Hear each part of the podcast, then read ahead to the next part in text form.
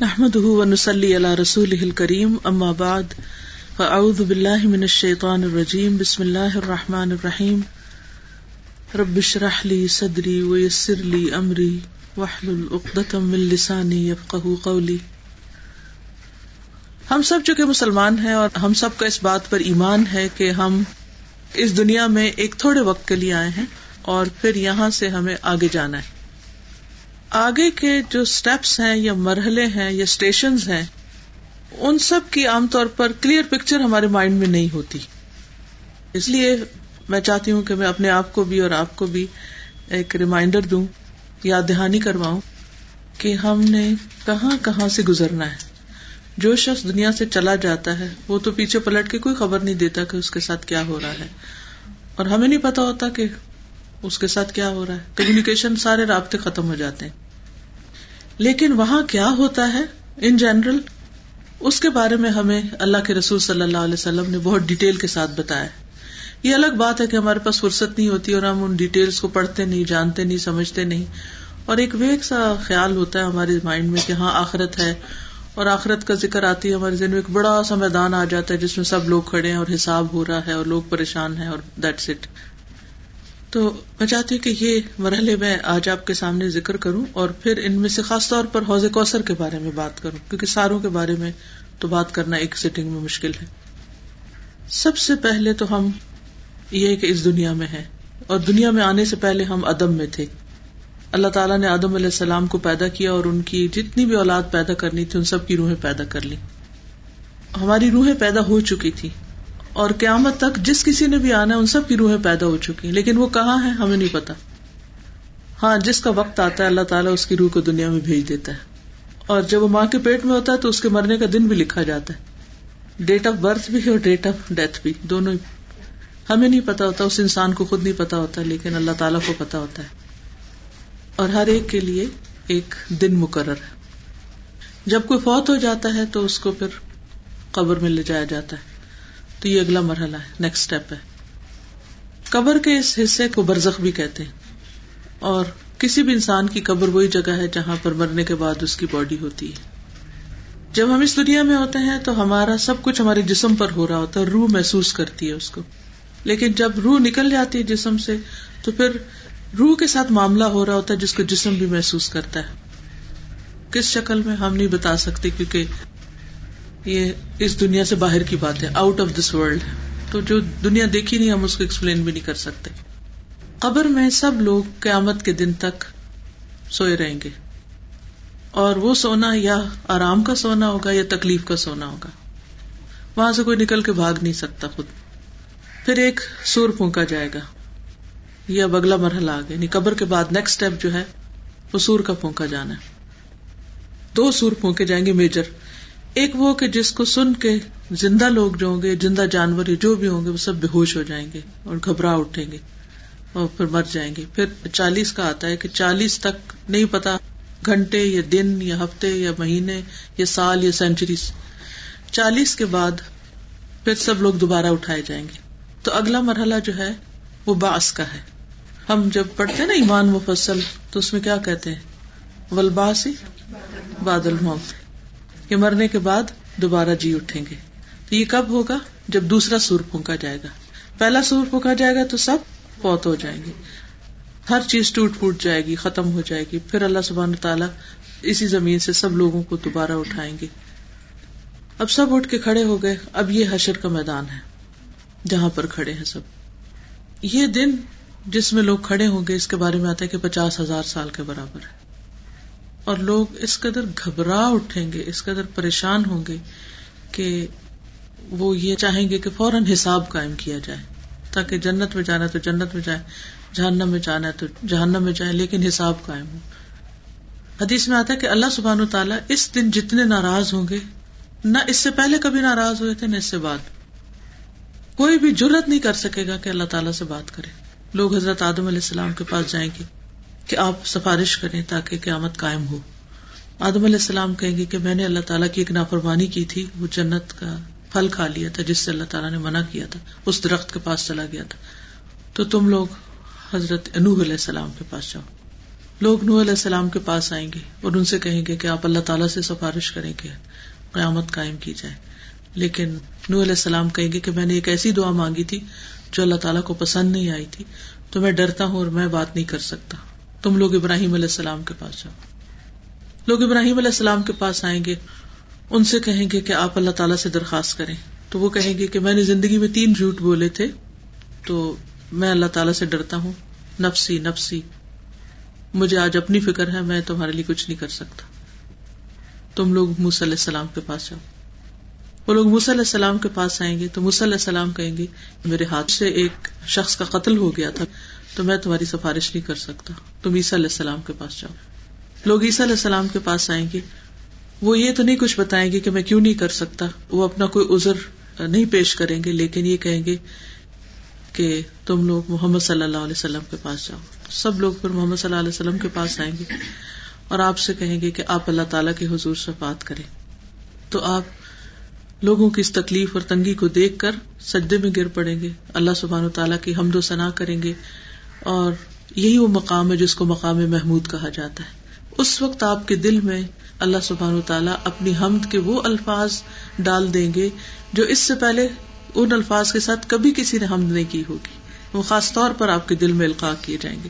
اور وہ کافی دیر تک اللہ تعالیٰ کے آگے دعا بھی کریں گے اور اللہ کی تعریف بیان کریں گے اور تصویر بیان کریں گے اور پھر اللہ تعالیٰ فرمائیں گے کہ آپ سر اٹھائیں اور مانگے جو آپ مانگتے ہیں دیا جائے گا۔ تو پھر آپ شفات کریں گے۔ اس کو شفات عزما کہتے ہیں یعنی بہت بڑی شفات اور یہ آپ کو ایک آنر دیا جائے گا۔ پھر اللہ سبحان و تعالیٰ حساب قائم کریں گے۔ تو اگلا مرحلہ جو ہے، وہ حساب کا ہے۔ اب سب لوگوں کا حساب ہوگا۔ اس وقت کسی شخص کے قدم حشر کے میدان سے آگے نہیں کوئی جا سکے گا جب تک پانچ سوالوں کے جواب نہ دے دے۔ وہ کون کون سے؟ جی ہاں جوانی کہاں گزاری؟ مال کہاں سے کمایا اور کہاں خرچ کیا؟ عمر کس کام میں گزاری؟ اور جو علم حاصل کیا اس پر عمل کتنا کیا؟ جسم کے بارے میں۔ وہ ان جسم ہی فی ماں ابلا ہو اپنا جسم کن کاموں میں پرانا کیا؟ یعنی کیا کرتے کرتے بوڑھے ہو گئے؟ کہاں کپایا اپنے آپ کو؟ پھر اللہ سبحان و تعالیٰ مومن کو چھپا کر دنیا سے اس سے حساب لیں گے۔ یہاں یہ بات یاد رکھیے کہ حساب صرف مومنوں کا ہوگا، کافروں کا نہیں ہوگا۔ کافروں کو باس کے مرحلے سے میزان کی طرف بھیج کے سیدھا آگ میں بھیج دیا جائے گا اور ان کا سفر ختم ہو جائے گا۔ لیکن جو ایمان والے ہیں یا جو منافق ہیں، ان کا حساب ہوگا۔ منافق تو منافق ہیں، لیکن چونکہ وہ اسلام کا دعوی کرتے تھے، اس لیے وہ بھی بظاہر اسی کیٹیگری میں آ جائیں گے۔ اس کے بعد صحیفے پھیلا دیے جائیں گے یعنی کہ انسان کے نام اعمال سب کو بانٹ دیے جائیں گے۔ تو جو مومن ہوگا اس کا نام اعمال اس کے دائیں ہاتھ میں آئے گا اور جو کافر ہوگا یا منافق ہوگا اس کا نام اعمال اس کے بائیں ہاتھ میں آئے گا اور پیچھے سے دیا جائے گا۔ مومن خوش ہو کر اپنے گھر والوں کے پاس اب آئے گا کیونکہ اس کو امید لگ گئی ہے کہ اب میرا انجام اچھا ہونے والا ہے کیونکہ میرا امال نامہ میرے دائیں ہاتھ میں مل گیا۔ تھوڑا سا اور آگے بڑھیں گے تو اگلا اسٹیشن ہے کہ ترازو لگا ہوگا۔ اور یہ حقیقی ترازو، کوئی خیالی چیز نہیں ہے۔ اور اس میں لوگوں کے نام اعمال بھی تولے جائیں گے۔ بک آف ڈیٹ جو ہے۔ اور اس کے علاوہ لوگ خود بھی تولے جائیں گے۔ کچھ کا وزن بہت ہوگا، کچھ کا کوئی وزن نہیں ہوگا۔ پھر یہ کہ ان کے کچھ کام بھی تولے جائیں گے یعنی کہ اعمال جو ہے ان کا بھی الگ سے وزن ہوگا۔ یعنی کتاب بھی، اعمال بھی اور خود انسان بھی۔ ومیا عمل مسقال ذرتن خیر ومیا عمل مسقال ذرتن شر اور اس ترازو پر چھوٹی سے چھوٹی نیکی اور بڑی سے بڑی نیکی سب چیزیں جو ہے ان کا وزن کیا جائے گا اور انسان ان کو دیکھے گا۔ میزان کے بعد اب کیا ہوگا کہ جو منافق ہے وہ حوض کی طرف نہیں جا سکیں گے، لیکن مومن حوض کی طرف پڑیں گے۔ حوض کی ڈسکرپشن میں ذرا ڈیٹیل سے بتاؤں گی کہ اس کی کیا حقیقت ہے۔ وہاں پر پانی پیئیں گے اور اس کے بعد انہیں کبھی پیاس نہیں لگے گی، جتنا بھی اور عرصہ انہیں حشر کے میدان میں کھڑے ہونا ہوگا۔ اگلا مرحلہ ہے، مومنوں کا ایک امتحان ہوگا، مومنوں کو ایک ٹیسٹ میں ڈالا جائے گا۔ اور وہ ٹیسٹ کیا ہوگا کہ جتنے بھی باقی لوگ ہوں گے، جیسے کفار ہیں یا مشرقین ہیں، تو جن جن چیزوں کو وہ پوچھتے ہوں گے، ان کے ساتھ وہ جہنم میں پھینک دیے جائیں گے۔ اگر وہ پتھر کی عبادت کرتے ہیں تو پتھر ساتھ پھینکے جائیں گے۔ حتیٰ کہ سورج اور چاند کی جو عبادت کرتے ہیں، تو حدیث میں آتا ہے کہ ان کو بھی ایک ٹکیا بنا کے ان کو جہنم میں ڈال دیا جائے گا۔ اب یہ جو مومنوں کا امتحان ہوگا وہ یہ کہ اللہ سبحان و تعالیٰ اپنی پنڈلی دکھائیں گے۔ یوم یکشف انساقن ویدعون الی السجود۔ لوگوں کو سجدہ کرنے کے لیے کہا جائے گا۔ تو جو لوگ دنیا میں نمازوں کی پابندی کرتے تھے، وہ وہاں بھی سجدے میں گر پڑیں گے۔ لیکن کچھ لوگ سجدے میں نہیں جا سکیں گے، کیونکہ وہ دنیا میں نمازیں یا تو پڑھتے نہیں تھے۔ ویسے ایمان کا دعوی کرتے تھے۔ لا الہ الا اللہ پڑھتے، لیکن نماز کی احتیاط نہیں، یا نماز کی پابندی نہیں، یا نماز کی کوئی اہمیت نہیں، تو وہ سجدے میں نہیں جا سکیں گے۔ اس کے علاوہ جو پیچھے سب سے پہلا مرحلہ اللہ سبحان و تعالیٰ کے ساتھ ملاقات کا مرحلہ ہے، تو اس میں سب سے پہلے حساب نماز کا ہوگا۔ اللہ تعالیٰ پوچھیں گے، جس کے لیے میں تمہیں پیدا کیا تھا، عبادت کے لیے پیدا کیا نا اللہ نے ہمیں۔ تو عبادتوں میں بھی سب سے پہلی چیز جو ہے وہ نماز ہے۔ تو اس وقت جن لوگوں کی نمازیں پوری ہوں گی اور ٹھیک ہوں گی، اس امتحان کو پار کر جائیں گے۔ تو بہرحال، اس مرحلے پر جو منافق ہیں، خاص طور پر وہ، یہ جو امتحان المومنین ہے وہ نہیں جھک سکیں گے۔ اب پھر آگے سفر جاری ہے۔ اگلا سفر یہ ہے کہ لوگوں کو آگ کے اوپر سے گزرنے کے لیے کہا جائے گا۔ اور اس کے اوپر سے ایک پل ہوگا۔ اس کا نام کیا ہے؟ پلسرات جو تلوار سے زیادہ تیز، بال سے زیادہ باریک اور جہنم کے اوپر ہوگا سے برج اور اس پر بڑے بڑے کانٹے لگے ہوئے ہوں گے۔ حدیث میں سادان کے کیکر کی طرح یعنی بڑے بڑے تیکھے تیز کانٹے ہوں گے۔ اور وہ ان لوگوں کو پکڑ لیں گے جو مخصوص قسم کے جنہوں نے گناہ کیے ہوں گے۔ جیسے اہل ایمان میں سے جو کبیرہ گناہ کرنے والے ہیں۔ خاص طور پر امانت اور سلا رحمی وہاں پر ہوگی رشتے داری اور امانت بھی۔ جو لوگ رشتے داروں سے رشتے کاٹ کے رکھتے ہیں، تو وہ سلا رحمی اپنا حق وصول کرنے آئے گی اور وہ آگے نہیں جانے دے گی، پکڑ کے نیچے گرا لے گی۔ یہاں پر کچھ لوگ ایسے ہوں گے جو آنکھ جھپکنے کی دیر میں پل پار کر جائیں گے۔ بلنک کرے اپنی آنکھ۔ بس۔ اتنی دیر میں یہاں سے کھڑے ہو کے وہاں فوراً پہنچ جائیں گے۔ کچھ لوگ بجلی کے چمکنے کی طرح، جیسے ایک دم تھنڈر لائٹ نہیں ہوتی، اتنی دیر میں جیسے اوپر سے نیچے تک ایسے پل پار کر جائیں گے۔ کچھ لوگ تیز ہوا کی طرح، جیسے آندھی آتی ہے تو کچھ لوگ اونٹ کے دوڑنے کی رفتار میں، کچھ لوگ گھوڑوں کے دوڑ کی طرح، کچھ لوگ انسان کے دوڑنے کی طرح، کچھ لوگ پیدل انسان جیسے چلتا ہے، چل چل چل چل چل کے پل پار کریں گے۔ اور کچھ لوگ گھسٹ گھسٹ کے یعنی بیٹھے ہوں گے، بیٹھ کے۔ اور یہ سب ایمان والے، یاد رکھیے، کفار تو پل سرات پہ نہیں آئیں گے۔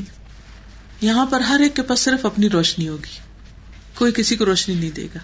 منافقین بھی یہاں سے گزریں گے، لیکن ان کے پاس بھی روشنی نہیں ہوگی اور وہ جہنم میں جا گریں گے۔ اور جہنم کے بھی سب سے نچلے طبقے میں جا گرے اور صرف مخلص اہل ایمان جن کے نام اعمال بھاری ہوں گے، جنہوں نے کبیرہ گناہوں سے پرہیز کیا ہوگا، وہ یہاں سے بچ کے پھر آگے پل پار کر جائیں گے۔ پل پار کر کے آگے ایک اور جگہ ہے جس کو کنترا کہا جاتا ہے، چھوٹا پل یا پلی جیسے کہہ سکتے پل پار کر کے یوں لگتا ہے جیسے سفر ختم ہو گیا نہیں، ابھی سفر باقی۔ ابھی جو کنترا ہے، جس کو باز نے آراف بھی کہا ہے جس کو قرآن مجید میں آراف کا ذکر آتا ہے، یہ اس مقام پر ہے۔ جہاں وہ لوگ کھڑے کیے جائیں گے، جن کے پاس نیکیاں اور گنا برابر ہوں گے۔ اور پھر یہاں حقوق العباد کے آپس کے جو معاملات ہیں، پھر ان کا بدلا لیا جائے گا۔ مثلاً دو بہنیں ہیں۔ ایک نے دوسرے پر زیادتی کی۔ جس نے زیادتی کی، اس کی نیکیاں زیادہ ہیں۔ مثال ہے ایک۔ اور جس پر زیادتی کی، اس کی نیکی کم ہے۔ اب وہ جو زیادتی کرنے والی ہے، اس کی نیکی لے کے اس کو دے دی جائے گی۔ اس کے پاس زیادہ ہو جائیں گی اور اس کی تھوڑی ہو جائیں گی۔ جائیں گی دونوں جنت میں۔ اسی طرح جو دلوں کے اندر میل کچیل ہوتی ہے یا حسد یا بوگز یا کچھ، ہم کتنا بھی اپنے دلوں کو پا کریں، کچھ نہ کچھ دوسروں کے بارے میں خیال آ ہی جاتا ہے نا۔ بعض اوقات برحق ہوتا ہے، بعض اوقات ناحق ہوتا ہے۔ مس انڈرسٹینڈنگ ہوتی ہیں۔ ایک دوسرے سے دل صاف ہو جائیں گے۔ لین دین ہوا، قصاص ہوا، معافی تلافی ہوئی۔ دلوں کو دھو دیا جائے گا اور نلا دھلا کے جنت کی طرف روانہ کر دیا جائے گا۔ اب سب جنت کی طرف جا رہے ہیں۔ وہاں پر یہ نہیں کہ ایسے ہی اندر داخل ہو جائیں گے۔ وہاں سب سے پہلے نبی صلی اللہ علیہ وسلم دروازہ کھٹکھٹائیں گے اور پوچھا جائے گا کہ کون ہے؟ بتایا جائے گا کہ محمد صلی اللہ علیہ وسلم۔ تو ان کو ویلکم کیا جائے گا، دروازہ کھولا جائے گا۔ ان سے کہا جائے گا کہ ہمیں یہی کہا گیا تھا کہ محمد صلی اللہ علیہ وسلم سے پہلے کسی کے لیے دروازہ نہ کھولا جائے۔ جتنے بھی لوگ جنت میں جانے والے ہیں، ان کی ایک سو بیس لائنیں ہوں گی۔ ٹوٹل ایک سو بیس۔ اور دروازہ بھرا ہوا ہوگا۔ جنت کے آٹھ دروازے۔ سب دروازوں پہ رش لگا ہوگا۔ کچھ لوگوں کو ہر دروازے سے آنے کا انویٹیشن ہوگا۔ جیسے حضرت ابو بکر ہیں جو صدقے میں اور روزے میں، نماز میں، ہر چیز میں آگے ہوں گے۔ اور کچھ لوگ ایسے ہیں کہ جو کسی ایک ہی دروازے سے جائیں گے۔ بہرحال دروازہ کھول دیا جائے گا، لوگ اندر پہنچیں گے۔ اندر پہنچیں گے، ان کو ایک طرح سے نہلایا جائے گا، جنت کی خوشبو ان پہ ڈالی جائے گی۔ اور پھر اپنے اپنے گھر وہاں پہنچ جائیں گے۔ پہلا کھانا جو ان کو دیا جائے گا وہ مچھلی کی کلیجی کا ٹکڑا ہوگا۔ اور پھر اس کے بعد اگلا جو ہوگا وہ جنت کے اطراف میں ایک بیل جو چرتا ہے، اس کا میٹ ہوگا۔ اور اس کے بعد جس کا جو دل چاہے کھائے۔ پھر موت کو لا کے ذبح کر دیا جائے گا۔ جنت والے ہمیشہ جنت میں، جہنم والے ہمیشہ جہنم میں۔ ظال کا یوم الخلود، یہ ہے ہمیشگی کا دن۔ اور اب زندگی شروع ہوگی۔ اب زندگی شروع ہوگی۔ یہ زندگی نہیں ہے جسے ہم زندگی سمجھتے ہیں۔ یہ تو صرف ایک ٹیمپرری ٹرانزٹ پیریڈ ہے جس میں ہم سب ٹیسٹ کے لیے آئے ہیں۔ پھر اصل لائف شروع ہوگی۔ جس نے یہاں رہ کے اس کی تیاری کر لی، اس کی زندگی بہت اچھی ہے اور جس نے یہاں رہ کے دنیا میں ہی اپنا وقت ضائع کر دیا اور آخرت کا کبھی سوچا نہیں، تو اس کے لیے ہمیشہ کی حسرتیں ہوں گی۔ تو یہ ہے ہماری ایک جرنی۔ ہم ایک چھوٹے سے ڈبے میں ہیں ابھی۔ اس چھوٹے سے باکس میں ابھی۔ اور یہ سارے جگہ پار کر کے پھر آخرت میں پہنچنا ہے۔ لیکن ہم اس سفر کے بارے میں سوچتے نہیں۔ زیادہ ہمیں ہم غم، فکر کس کی لگی رہتی ہے؟ صبح کیا کرنا ہے؟ دوپہر کیا کرنا ہے؟ شام کیا کرنا ہے؟ شادی نہیں ہوئی، شادی ہو گئی، بچے نہیں ہوئے، بچے ہو گئے، ان کی شادی نہیں ہوئی، ان کی شادی ہوگی تو ان کے بچوں کا کیا ہوگا؟ ان کے گھر کا کیا ہوگا؟ ان کا وغیرہ وغیرہ اسی جنجال میں پڑے ہوئے لیکن آگے کیا ہونے والا ہے؟ اکثر لوگ اس سے قابل ہیں۔ تو ہم سب کو وقتاً فوقتاً اس کی یاد دہانی کرنی چاہیے۔ حضرت عمر بن عبد العزیز جو تھے، وہ اپنے ساتھ ہر روز رات کو علماء کو لے کے بیٹھتے تھے اور آخرت کی باتیں کرتے تھے۔ چالیس سال کی عمر میں ان کی ڈیتھ بھی ہوگی اور کیا کچھ وہ کر گئے دنیا سے۔ تو ہم سب کو سوچنا چاہیے کہ ہم اپنی زندگیوں کے ساتھ کیا کر رہے ہیں اور کس حال میں زندگی بسر کر رہے ہیں۔ اب یہ ہے کہ حوض کوثر کی حقیقت پر تھوڑی سی بات کر لیتی ہوں، کیونکہ ساری چیزوں کی ڈیٹیل پر جانا تو اس وقت مشکل ہوگا۔ ایک چیز یہ یاد رہے کہ ہر نبی کے لیے ایک حوض ہوگا۔ دیکھو چھوٹے چھوٹے سب سے بڑا حوض جو ہے یا سب سے بڑی جگہ جو ہے، وہ نبی صلی اللہ علیہ وسلم کو دی جائے گی۔ رسول اللہ صلی اللہ علیہ وسلم نے فرمایا، ہر نبی کا ایک حوض ہوگا اور وہ آپس میں ایک دوسرے پر فخر کا اظہار کریں گے کہ کس کا کتنا بڑا ہے، کہ کس نبی کے حوض پر زیادہ پینے والے آتے ہیں۔ مجھے امید ہے کہ میرے حوض پر آنے والوں کی تعداد زیادہ ہوگی۔ یعنی امبیا کا فخر امتیوں کے اوپر ہوگا۔ حضرت انس سے مروی ہے کہ ایک دن رسول اللہ صلی اللہ علیہ وسلم ہمارے درمیان تشریف فرما تھے کہ آپ پر نیند سی تاری ہوئی۔ پھر آپ نے مسکراتے ہوئے اپنا سر مبارک اٹھایا تو ہم نے ارض کیا، یا رسول اللہ صلی اللہ علیہ وسلم، آپ کس بات پر مسکرا رہے ہیں؟ تو آپ نے فرمایا، مجھ پر ابھی ایک سورت نازل ہوئی ہے۔ پھر آپ نے بسم اللہ الرحمن الرحیم، انا آتینا کل کوثر وصلی رب کا ونہر ان شانیہ کا ول ابتر پڑھی اور فرمایا، کیا تم جانتے ہو کہ یہ کوثر کیا ہے؟ ہم نے کہا کہ اللہ اور اس کا رسول ہی بہتر جانتے ہیں۔ آپ نے فرمایا، وہ ایک نہر ہے۔ مجھ سے میرے رب نے اس کا وعدہ کیا ہے۔ اس میں بہت سی خوبیاں ہیں۔ وہ ایک حوض ہے، جس پر قیامت کے دن میری امت کے لوگ پانی پینے کے لیے آئیں گے۔ تو نہر کوثر کے بارے میں آتا ہے کہ وہ جنت میں ہے، جس سے وہاں سے پرنالا آ رہا ہے۔ اس کا ایک حصہ حوض کی شکل میں میدان حشر میں ہے، جہاں سے پھر امت پانی پیے گی۔ نبی صلی اللہ علیہ وسلم نے فرمایا کہ میرا ممبر میرے حوض پر ہے۔ یعنی دنیا کے نقشے میں وہ حوض کس جگہ ہوگا جہاں آپ کا ممبر تھا، وہ ایریا ہوگا۔ کیونکہ قیامت اسی زمین پر ہی ہوگی۔ زمین کی ساری جو سرفس ہے، اس کو بالکل لیول کر دیا جائے گا اور پوری دنیا میں لوگ اسی پر کھڑے ہوں گے جب حساب کتاب ہوگا۔ نبی صلی اللہ علیہ وسلم نے فرمایا، میں تم سے پہلے جا کر حوض پر پانی کا انتظام کرنے والا ہوں گا۔ یعنی آپ پہلے پہنچ جائیں گے اور ایک طرح سے کریں گے۔ نبی صلی اللہ علیہ وسلم نے انصار سے فرمایا، میرے بات تم دیکھو گے کہ دوسروں کو تم پر ترجیح دی جائے گی، لیکن تم صبر سے کام لینا، حتیٰ کہ تم حوص پر مجھ سے آ کر ملو۔ گویا پہلی ملاقات وہاں پر جا کر ہوگی، کیونکہ اس سے پہلے کے مرحلے تو بہت ہی دل دہلا دینے والے ہر ایک کو اپنی اپنی پڑی ہوگی۔ پھر جب وہ میزان سے فارغ ہو جائیں گے، نامہ اعمال وزنی ہوگا، جنت کا ایک طرح سے فیصلہ ہو جائے گا، پھر وہ حوض پر آپ صلی اللہ علیہ وسلم کے پاس آئیں گے۔ انس کہتے ہیں، میں نے نبی صلی اللہ علیہ وسلم سے قیامت کے دن اپنی شفات کی درخواست کی کہ آپ میرے حق میں شفات کرنا۔ آپ نے فرمایا، میں کروں گا۔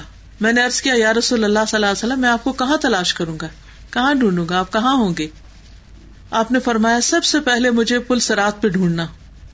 میں نے ارض کیا، اگر آپ کو میں پل سرات پر نہ پاؤں تو آپ نے فرمایا، پھر مجھے میزان کے پاس تلاش کرنا۔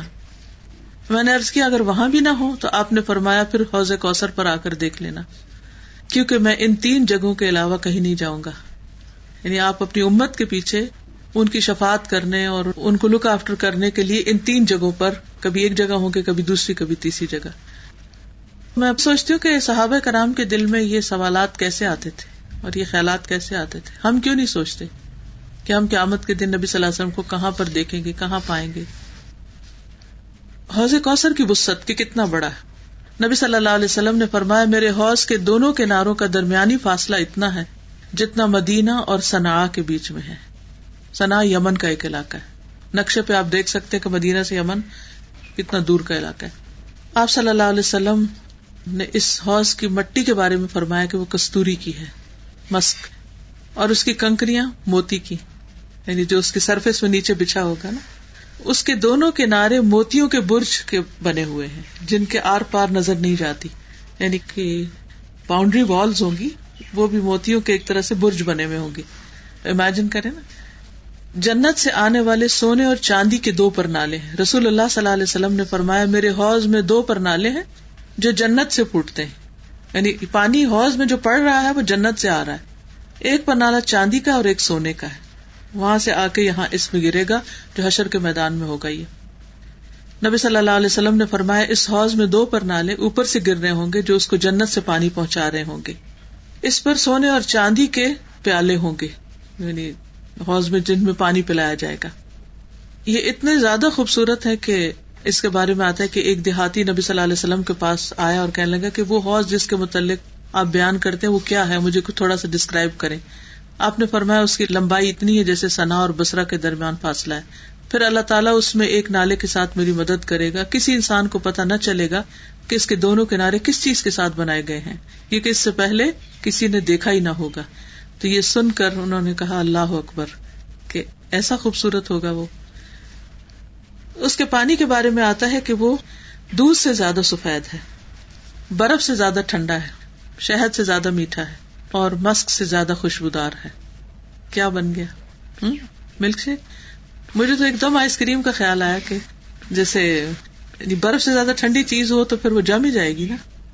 ٹھنڈی بھی ہو لکوڈ بھی ہو تو پھر وہ لکوڈ آئس کریم ہوگی یا کسی نے اس سے پہلے چکھا تو نہیں، لیکن امیجن تو ہم کر سکتے ہیں نا۔ یعنی اس میں خوشبو بھی ہو۔ ابھی دنیا میں تم کبھی زعفران ڈالتے ہیں، کبھی کوئی اور ونیلا اور کبھی چاکلیٹ اور کبھی کچھ۔ اور پھر یہ کہ میٹھا بھی ہے۔ اور پھر یہ کہ سونے یا چاندی کا کپ ہوگا جس میں وہ دیا جائے گا۔ یعنی اس کی پرزنٹیشن بھی بہت اچھی ہوگی۔ پھر آپ نے فرمایا جو ایک گھونٹ بھی پی لے گا وہ کبھی دوبارہ پیاسا نہ ہوگا۔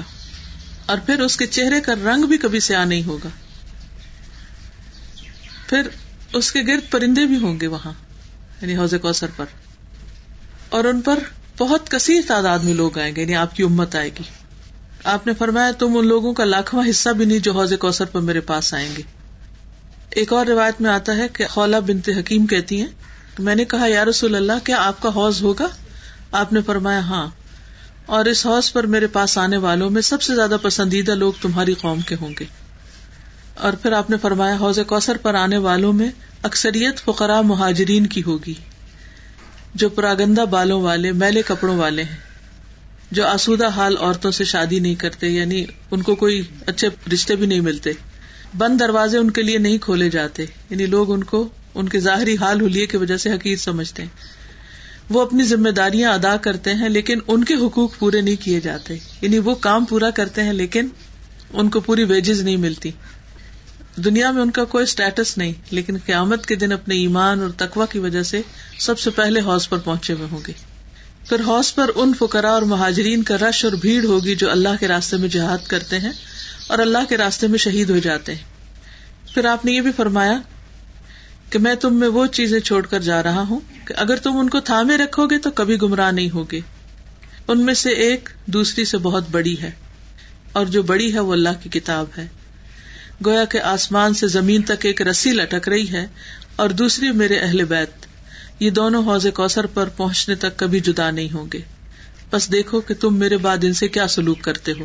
یعنی قرآن کے ساتھ کیا معاملہ کرتے ہو اور نبی صلی اللہ علیہ وسلم کے گھر والوں کے ساتھ کیا کرتے ہو۔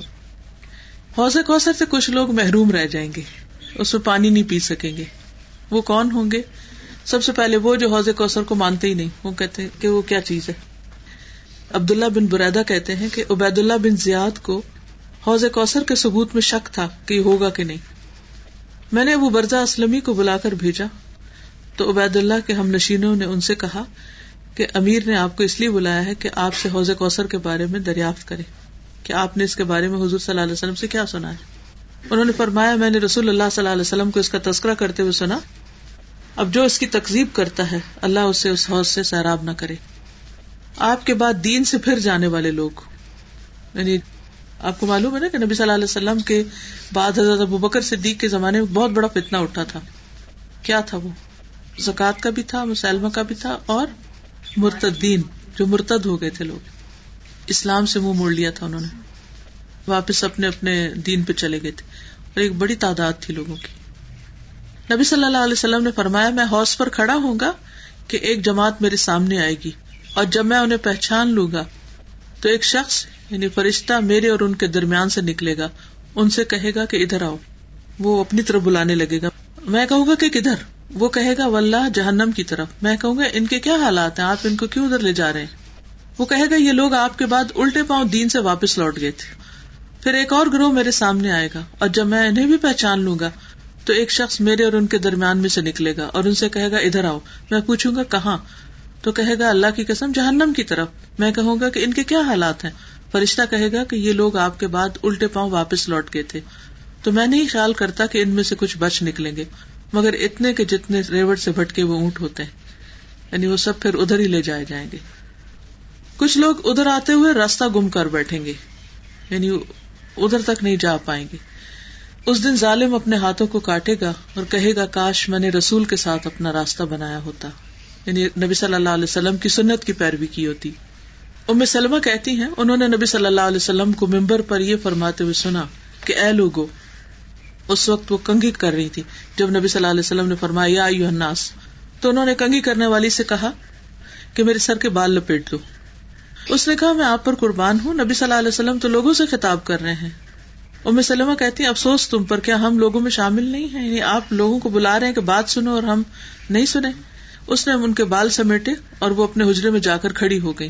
انہوں نے نبی صلی اللہ علیہ وسلم کو یہ فرماتے ہوئے سنا کہ اے لوگو، جس وقت میں حوص پر تمہارا منتظر ہوں گا اور تمہیں گروہ در گروہ لایا جائے گا اور راستے تمہیں متفرق کر دیں گے، ادھر ادھر کر دیں گے، میں تمہیں آواز دے کر کہوں گا کہ اس راستے کی طرف آ جاؤ۔ تو میرے پیچھے سے ایک منادی پکار کر کہے گا، انہوں نے آپ کے بعد دین کو بدل دیا تھا۔ میں کہوں گا، یہ لوگ دور ہو جائیں، دور ہو جائیں۔ یعنی وہ لوگ جو اپنے آپ کو آپ کی امت میں سے ہونے کا بھی دعوی کرتے ہیں، اگر انہوں نے دین میں نئی بدعت شامل کر لی، تو وہ وہاں نہیں پہنچ سکیں گے کیونکہ ان کو روک دیا جائے گا، آپ تک آنے نہیں دیا جائے گا۔ مسند احمد کی روایت میں آتا ہے، نبی صلی اللہ علیہ وسلم نے فرمایا، لوگو، میں حوض کوثر پر تم سے پہلے موجود ہوں گا۔ جب تم وہاں پہنچو گے تو ایک آدمی کہے گا، یا رسول اللہ صلی اللہ علیہ وسلم، میں فلاں بن فلاں ہوں، اپنا تعارف کرائے گا۔ دوسرا کہے گا، میں فلاں بن فلاں ہوں میں انہیں جواب دوں گا کہ تمہارا نصب تو مجھے معلوم ہو گیا، لیکن میرے بعد تم نے دین میں بدعت ایجاد کر لی تھی اور تم الٹے پاؤں پھر گئے تھے۔ یعنی دین کا نقشہ ہی بدل دیا۔ وہ کام نہیں کر رہے تھے جو پروفیٹ صلی اللہ علیہ وسلم اور صحابہ نے کیا، بلکہ اپنے پاس سے دین میں اور چیزیں ڈال دی۔ ایک اور روایت میں صحیح مسلم کی ہے۔ رسول اللہ صلی اللہ علیہ وسلم نے فرمایا، میں حوض کوثر پر تمہارے سے پہلے پہنچا ہوا ہوں گا اور کچھ لوگوں کی خاطر مجھے جھگڑا کرنا پڑے گا۔ پھر میں ان پر مغلوب کر دیا جاؤں گا۔ پھر میں ارض کروں گا کہ یہ میرے ساتھی ہیں، یہ میرے ساتھی ہیں۔ تو مجھے جواب میں کہا جائے گا کہ آپ نہیں جانتے انہوں نے آپ کے بعد کیا کیا نئی چیزیں ایجاد کر لی تھی۔ یعنی امت محمد صلی اللہ علیہ وسلم میں ہوتے ہوئے بھی بدعت۔ ایسی چیزیں انہوں نے اختیار کر لی جن کے کوئی ٹریسز آپ کے دور میں یہ خیر القرون میں نہیں تھے۔ خیر القرون کون سے؟ پہلی تین صدیاں۔ جیسے آپ نے فرمایا خیر القرون کرنی ثم الدین یلون ثم الدین یلون ثم الدین سب سے بہترین دور میرا ہے، پھر ان کا جن کے بعد ہے پھر ان کا۔ یعنی صحابہ، تابعین اور طبع تابعین۔ آپ نے فرمایا ہاؤس پر کچھ ایسے آدمی آئیں گے جو دنیا میں میرے ساتھ رہے۔ یہاں تک کہ جب میں ان کو دیکھوں گا اور ان کو میرے سامنے کیا جائے گا، تو وہ مجھ سے دور کھینچ لیے جائیں گے۔ منافقین کی طرف اشارہ ہے کہ وہ ساتھ نہیں آ سکیں گے۔ جھوٹ کا ساتھ دینے والے اور ظلم پر تعاون کرنے والے بھی محروم رہیں گے۔ کاب رضی اللہ عنہ سے مروی ہے کہ ایک مرتبہ رسول اللہ صلی اللہ علیہ وسلم ہمارے پاس تشریف لائے۔ ہم نو آدمی تھے اور ہمارے درمیان چمڑے کا ایک تکیا پڑا ہوا تھا۔ تو آپ نے فرمایا، میرے بعد کچھ ایسے عمرا بھی آئیں گے، ایسے لیڈر آئیں گے جو جھوٹ سے کام لیں گے، ظلم کریں گے۔ سو جو آدمی ان کے پاس جا کر ان کے جھوٹ کو سچ کرار دے گا اور ظلم پر ان کی مدد کرے گا، اس کا مجھ سے اور میرا ان سے کوئی تعلق نہیں اور وہ میرے پاس حوض کوثر پر نہیں آ سکے گا۔ یعنی جو ظالم کا ساتھ دے گا، وہ میرے پاس نہیں آ سکے گا۔ اور جو شخص ان کے جھوٹ کی تصدیق نہ کرے اور ظلم پر ان کی مدد نہ کرے، تو وہ مجھ سے ہے اور میں اس سے ہوں، اور وہ میرے پاس حوض کوثر پر بھی آ جائے گا۔ پھر اسی طرح یہ ہے کہ آپ نے فرمایا کہ کچھ لوگ وہاں پر برتن لے کر بھی آئیں گے، لیکن اس حوض میں سے کچھ بھی نہ پی سکیں گے۔ کیونکہ جو شخص آپ کے طریقے پر نہیں، دنیا میں آپ کا فالوور نہیں، وہ قیامت کے دن آپ کا فالوور کہاں سے ہو سکتا ہے؟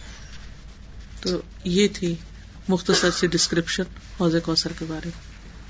اب کوئی کوشچن ہو یا آپ لوگ کچھ شیئر کرنا چاہیں تو آپ کر سکتے یہ ابھی تھوڑا سا جو بھی ہم نے حال پڑھا ہے آخرت کے بارے میں اس کو سن کر ذہن میں کیا خیال آتا ہے؟ اس کا مطلب تو یہ کہ کوئی گارنٹی نہیں ایک اسٹیپ کے بعد دوسرا اسٹیپ مطلب آخری لمحے تک نہیں پتا چلے گا۔ آخری لمحے تک یس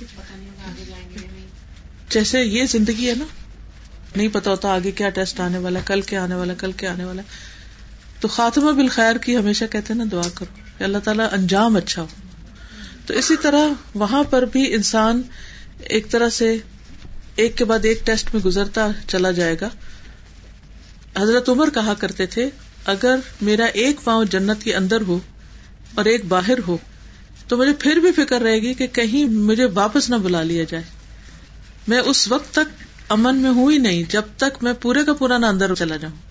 میں اس کال کو بہت چھوٹے ہوتے سے سن پڑ رہی تھی، لیکن مجھے کبھی سمجھ نہیں آتی تھی کہ وہ اتنا کیوں ڈرتے تھے کہ اگر میرا ایک پاؤں جنت کے اندر بھی چلا جائے، تو بھی میں ڈرا ہوا ہوں گا کہ کہیں کسی وجہ سے مجھے باہر نہ نکال دیا جائے۔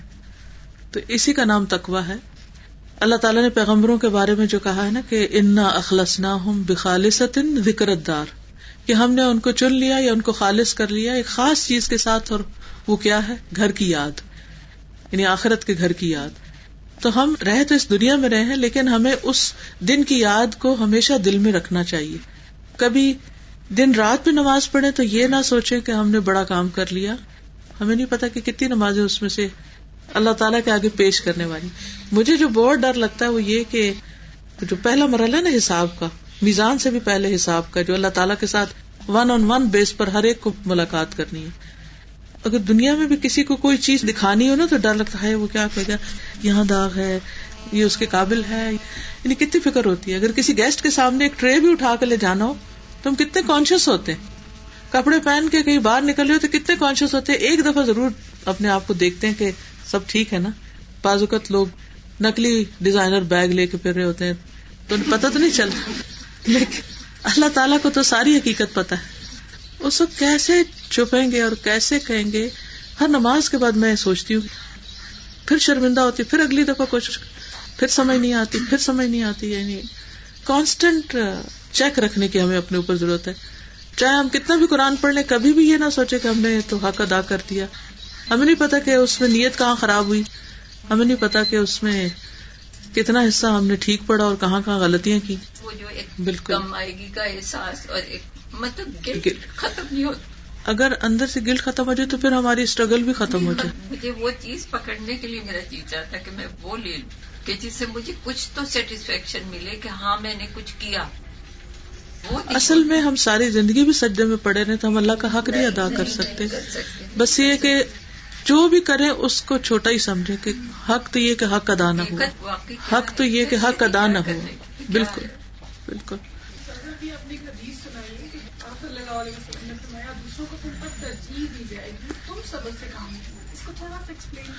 ہاں یعنی انصار اور مہاجرین میں سے یہ تھا کہ انصار مدینہ کے لوگ تھے نا جنہوں نے نبی صلی اللہ علیہ وسلم کو ویلکم کیا اور آپ کو سپورٹ کیا اور اپنی جانے گھر مال ہر چیز قربان کی۔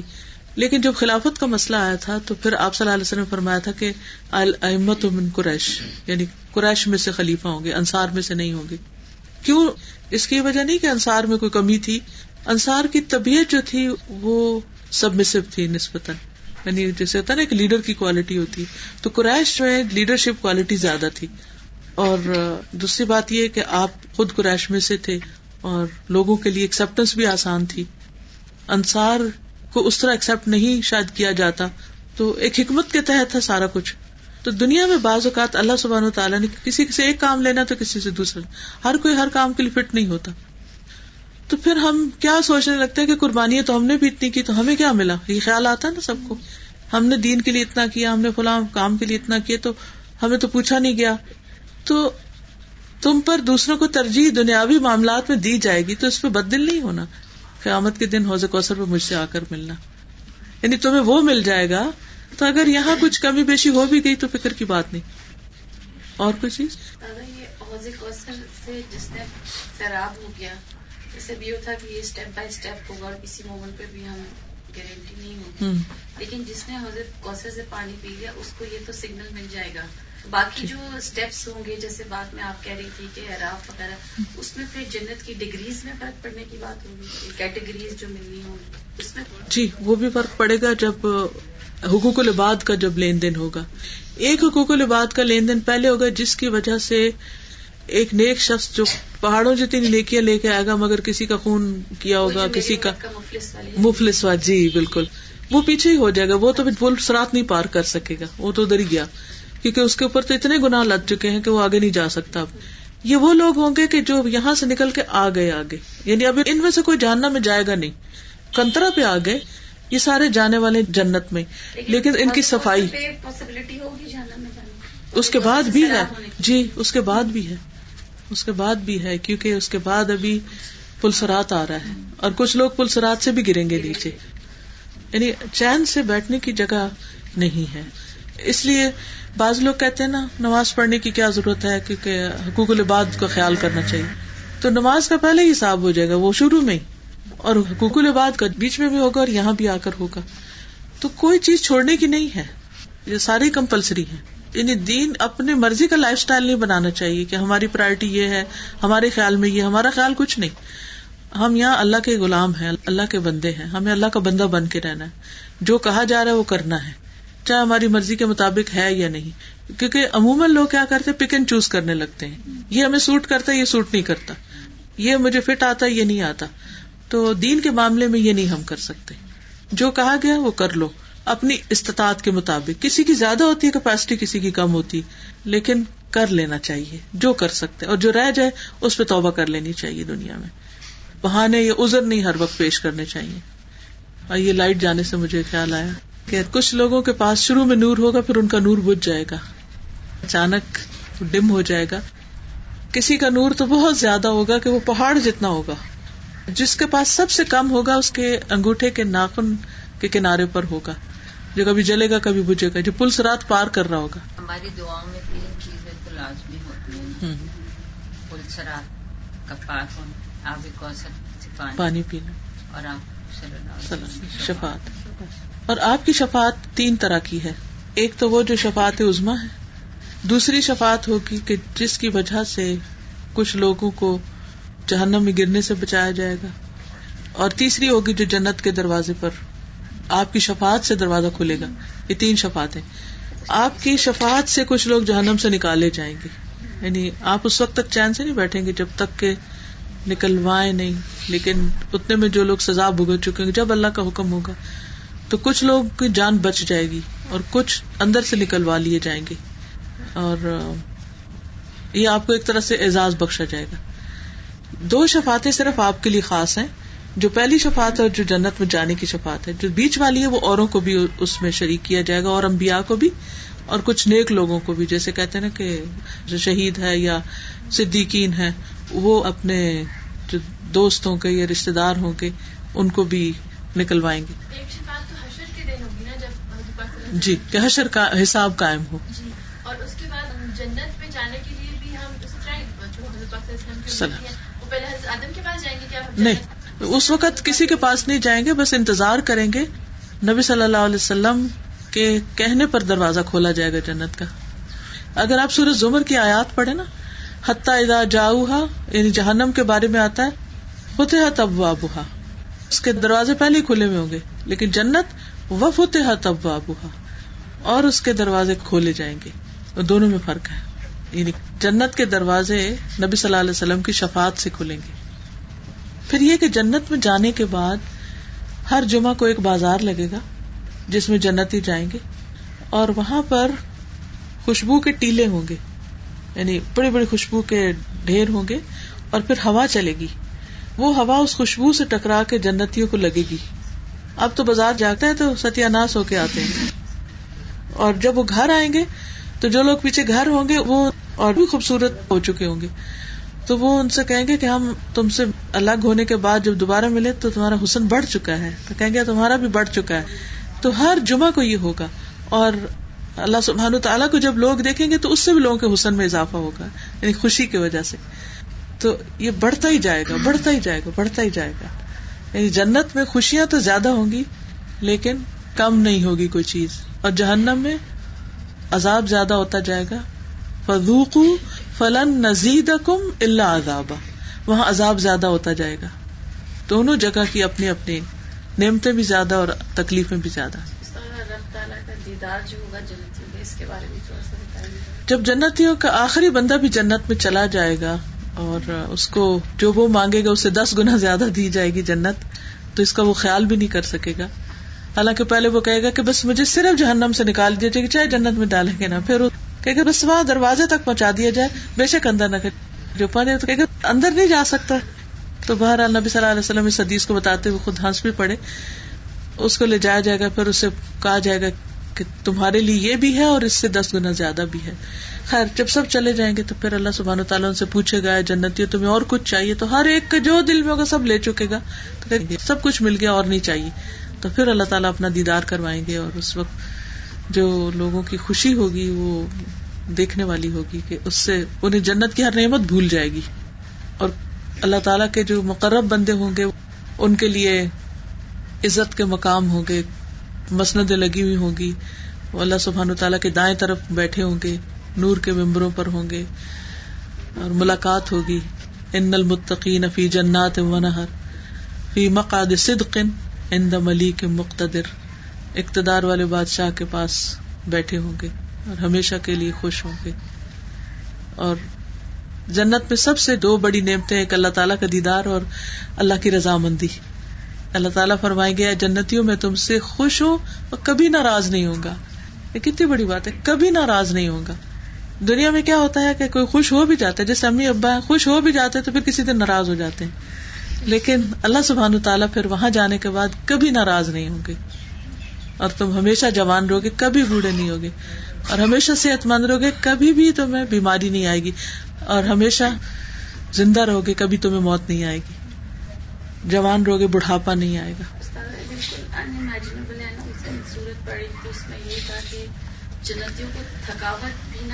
جی لا یہ مسو ہوں فی ہاں نصب والا میں اس میں صرف چھونے کہ تھکاوٹ کا کانسیپٹ سیکنڈ سیکنڈ میں ہمیں ہوتا ہے۔ ہاں خیال بھی نہیں آئے گا۔ کیسی فیلنگ ہوگی اس کو تو ہم امیجن ہی نہیں نہیں سونا بھی نہیں ہے۔ جنت میں کوئی سونا نہیں ہے۔ تھکاوٹ ہوگی نہیں تو سونے کی ضرورت ہی نہیں ہوگی۔ نیند تو ہوتی ہے تھکاوٹ دور کرنے کے لیے۔ تو جب تھکیں گے نہیں تو سوئیں گے بھی نہیں۔ اور پھر یہ ہے کہ جو کچھ ہم کھائیں پیئیں گے وہ گندے ویسٹ کی شکل میں نہیں ہوگا۔ اور کوئی عبادت اس طرح نماز وغیرہ نہیں ہوگی، لیکن یہ کہ انسان کے سانس کے ساتھ ہی ایک ذکر انسان خود بخود اللہ کی تصویر کر رہا ہوگا۔ ذرا اتنی خوبصورت جگہ پر اللہ کی تصویر کیسے بھول سکتا ہے انسان ویسے بھی؟ اس سے بہت ڈر لگتا ہے، مجھے تو تنہائی میں جو ملاقات ہے نا ون آن ون بیس پر۔ اللہ سبحانہ و تعالیٰ دکھائیں گے سارے میں عمل مسکال ضرورت خیر یار اور مسکال ضرورت شرح تو اللہ تعالیٰ اقرار کروائیں گے، یہ کیے تھے کام؟ جب کوئی اپنی غلطی یاد آتی ہے تو میں سوچتی ہوں، اللہ تعالیٰ پوچھے یہ کیا تھا؟ تو انسان انکار تو نہیں کر سکے گا۔ اس وقت انسان جب یہ سوچے گا کہ اب تو میں مارا گیا، اب تو تو اللہ سبحان تعالیٰ اس کو کہیں گے اچھا جا میں نے دنیا میں تیرے گناہ چھپائے، آج بھی چھپاتا ہوں۔ یہی ہے وہ اللہ حاصب نہیں حساب سیرا کہ اللہ تعالیٰ حساب نہ لے۔ اور جس سے اللہ تعالیٰ نے پوچھ لیا کہ یہ کیوں کیا تھا پھر وہ مارا گیا۔ کہتے ہیں عدل نہیں مانگنا چاہیے جی۔ عدل تو حشر کے میدان میں بھی اللہ تعالیٰ کو دیکھیں گے لوگ اور وہاں بھی۔ پھر جنت میں دوبارہ جنت میں تو وہ خاص دیدار ہوگا نا لیکن یہاں پر بھی یہ نہیں پتا چلتا کہ کیسے اور کتنا اور کیا اور جب لوگوں کا ایک اور ٹیسٹ ہوگا کہ اللہ تعالیٰ کے پیچھے جاتے ہیں یا نہیں، تو دوسرے لوگ اپنے اپنے الہوں کے ساتھ چلے جائیں گے۔ تو جو مومن ہوگے وہ کسی کے پیچھے نہیں جائیں گے۔ حتیٰ کہ اللہ سبحان تعالیٰ آپ دکھائیں گے اپنی پنڈلی، تو وہ رب کو پہچان جائیں گے اور پھر رب کے پیچھے جائیں گے۔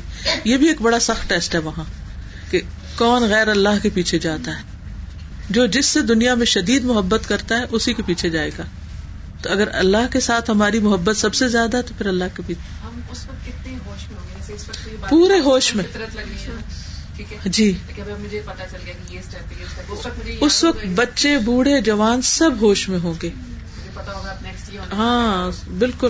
سب پتا ہوگا۔ پورے ہوش و حواس میں ہوں گے۔ وہ ترنا سا سکارا و ماں ہوں بھی سکارا یوں لگے گا جیسے لوگ مدھوش ہیں۔ مدھوش کس میں ہوں گے کہ کسی اور کی فکر نہیں ہوگی ان کو۔ صرف اپنی فکر پڑی ہوگی لیکن اپنی خوب فکر ہوگی۔ یعنی اس وقت انسان کا سب سے بڑا کنسرن یہی ہوگا کہ اب پتہ نہیں آگے کیا ہوتا ہے، اب کیا ہوتا ہے۔ اچھا ایک بڑی خوشخبری کی بات بھی ہے اس میں۔ سات کام کرنے والے اللہ تعالیٰ کے عرش کے سائے تلے ہوں گے، جب سورج بہت قریب ہوگا۔ اور اس میں ایک وہ نوجوان جس کی جوانی اللہ کی عبادت میں گزری ہے یگ گرلس کے لیے بہت بڑی خوشخبری ہے۔ کیونکہ عام طور پہ ہم کہتے ہیں اچھا ہم جب بڑے یا بوڑھے ہو جائیں گے، پھر نکاب کر لیں گے، پھر حجاب کر لیں گے، پھر نمازیں پوری کر لیں گے، پھر حج کر کے معافی کرا لیں گے۔ نہیں، جوانی میں عبادت کہ پوری نمازیں پڑھنی، کچھ نہیں چھوڑنا، پورے روزے رکھنے ہیں، جو بھی ایک کام کرنے کے خوب خوب کرنے تو جوانی میں اپنا ٹائم اللہ تعالیٰ کے لیے وقف کرنا، ٹھیک؟ ایسا شخص ہے، اس کو جب لوگ سخت پریشان ہوں گے تو عرش کے سائے تلے ان کو ٹھنڈی جگہ مل جائے گی۔ اور وہ نور کے ممبروں پر ہوں گے۔ امبیا اور شہدا ان پہ رش کر رہے ہوں گے کہ یہ کون خوش قسمت ہے۔ پھر دوسرا وہ شخص ہوگا۔ اب ترتیب مجھے یاد نہیں آ رہی، میں رینڈم سات ان شاء اللہ پورے کرتی ہوں۔ کہ جس کو کسی حسب نصب والی عورت نے برائی کی دعوت دی ہوگی تو وہ اس کو کہے گا، نہیں، میں اللہ سے ڈرتا ہوں۔ تو وہ عورت کی بری دعوت قبول نہیں کرے گا۔ جیسے حضرت یوسف علیہ السلام نے کیا تھا کہ انہوں نے اس عورت کی دعوت قبول نہیں کی تھی۔ اور یہ وائس ورثہ بھی ہو سکتا ہے کہ بعض اوقات ایک عورت کو کوئی مرد بہکاتا ہے تو وہ عورت نہیں اس کے پیچھے جاتی۔ پھر وہ شخص جو دائیں ہاتھ سے صدقہ کرے اور بائیں ہاتھ کو پتا بھی نہ چلے، چھپا کے صدقہ کرنا۔ بس اللہ اور بندے کا معاملہ ہے۔ پھر عادل حکمران، انصاف کرنے والا، وہ بھی وہاں پر ہوں گے۔ پھر اسی طرح وہ نوجوان جس کا دل مسجد میں اٹکا ہو یعنی اس کو مسجد سے محبت ہو۔ کتنے ہو گئے؟ پانچ ہو گئے۔ چھٹا۔ دو محبت کرنے والے جو صرف اللہ کے لیے محبت کرے کسی اور چیز کے لیے نہیں۔ یعنی اللہ سبحان و تعالیٰ کی ذات بیچ میں۔ کوئی دنیا کی لالچ نہیں، کوئی غرض نہیں، کوئی مطلب نہیں، کوئی مقصد نہیں، سوائے اس کے کہ اللہ کی محبت میں ملے اور اللہ کی محبت میں جدا ہوں۔ اور آپس میں مل کر اللہ کی محبت بڑھے۔ اور تنہائی میں اللہ کو یاد کرنے والے اور رو پڑے۔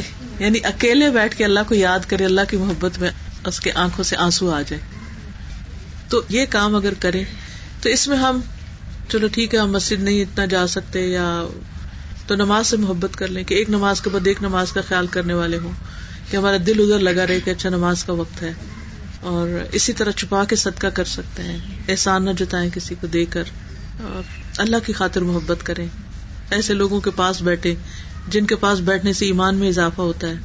تنہائی میں اللہ کو یاد کر کے یعنی اکیلے بیٹھ کے اللہ کو یاد کرے، اللہ کی محبت میں اس کے آنکھوں سے آنسو آ جائے۔ اللہ کے یا تو ڈر سے آنسو آتے ہیں، اور یا پھر محبت سے یاد کر کے جیسے مس کرتے ہیں نا کسی کو تو رو پڑتے ہیں۔ سبحان اللہ الحمد للہ ولا الہ الا اللہ واللہ اکبر۔ ولا حول ولا قوت الا باللہ العلی العظیم۔ اللہم صلی علی محمد۔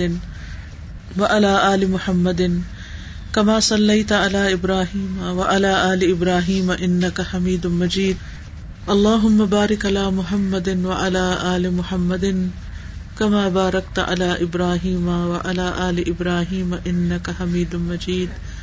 ربنا آتنا في الدنيا حسنة وفي الآخرة حسنة وقنا عذاب النار. ربنا لا تزغ قلوبنا بعد إذ هديتنا وهب لنا من لدنك رحمة إنك أنت الوهاب. ربنا هب لنا من ازواجنا وذرياتنا قرة اعين واجعلنا للمتقين اماما يا حي يا قيوم برحمتك نستغيث. لا اله الا الله وحده لا شريك له. له الملك وله الحمد وهو على كل شيء قدير. اللهم انا نسألك العافية في الدنيا والآخرة. اللهم انا نسألك العفو والعافية في ديننا و دنیانا و اہلنا و عوراتنا و عامر روعاتنا. اللہ محفظنا من بین ایدینا و من خلفنا و ان ایماننا و ان شمائلنا. و نعوذ بعظمتك ان نغتال من تحتنا. اللهم انا نسألك من الخير كله عاجله وآجله ما علمنا منه وما لم نعلم. ونعوذ بك من الشر كله آجل ہی و آجل ما علم نامن ہوا معلوم نہ علم یا رب العالمین یا رحم الرحمین تو ہم سب پر اپنی رحمت نازل فرما۔ اللہ تو ہمارے گناہوں کو معاف فرما دے۔ ہم سب پر اپنی رحمت نازل فرما دے۔ اللہ ہمارے والدین پر اپنی رحمت نازل فرما۔ ہمارے سارے فوج، شدگان، والدین، عزیز، دوست رشتے دار، بہن، بھائی اولاد میں سے جو بھی کوئی دنیا سے جا چکے ہیں، ان سب کی بخش فرما، ان کے درجات بلند فرما۔ اللہ ان کا اور ہمارا سب کا حساب آسان فرما دینا۔ اللہ ہم سب کو جنت الفردوس میں جگہ عطا فرمانا۔ یا اللہ، ہمیں صحیح معنوں میں اپنی اطاعت اور بندگی کی توفیق عطا فرما۔ یا اللہ، جو جو لوگ قرآن پڑھ چکے ہیں، اللہ تعالیٰ انہیں اس پر استقامت عطا فرما۔ ان سب کے اخلاق اچھے کر دے۔ اور جو لوگ ابھی پڑھنے کی کوشش میں اور پڑھ رہے ہیں، ان کے لیے رستے آسان کر دے۔ یا رب العالمین، جو حفظ کر چکے ہیں، انہیں صحیح طور پر اس کو دہرانے کی توفیق عطا فرما یا رب العالمین، یا ارحم الراحمین، جن بچیوں کے رشتے نہیں ہوئے، ان کو بہترین رشتے عطا فرما۔ اور جن کے ہو چکے ہیں، ان کو بہترین زواجی زندگی نصیب فرما، ایمان پر اور اپنی اطاعت پر۔ یا اللہ، ہم سب کی نسلوں میں ایمان باقی رکھنا۔ یا اللہ، ہمیں نیک اور صالح اولاد عطا فرمانا۔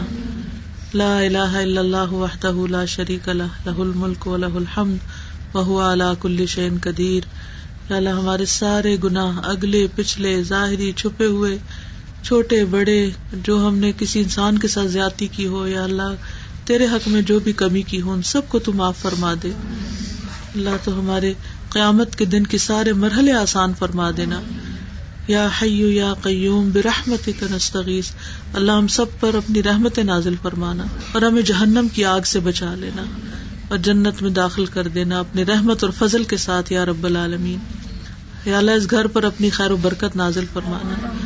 جو لوگ آئے ہیں، ان سب کو اپنی رحمت اور فضل سے نوازنا۔ ربنا تقبل منا ان کا انت سمیع العلیم و تب علینا ان کا انت الرحیم۔ و صلی اللہ تعالی علی خیر خلقی محمد۔ و علی علیہ و اصحاب و اہل بیتہ اجمعین برحمتک یا ارحم الراحمین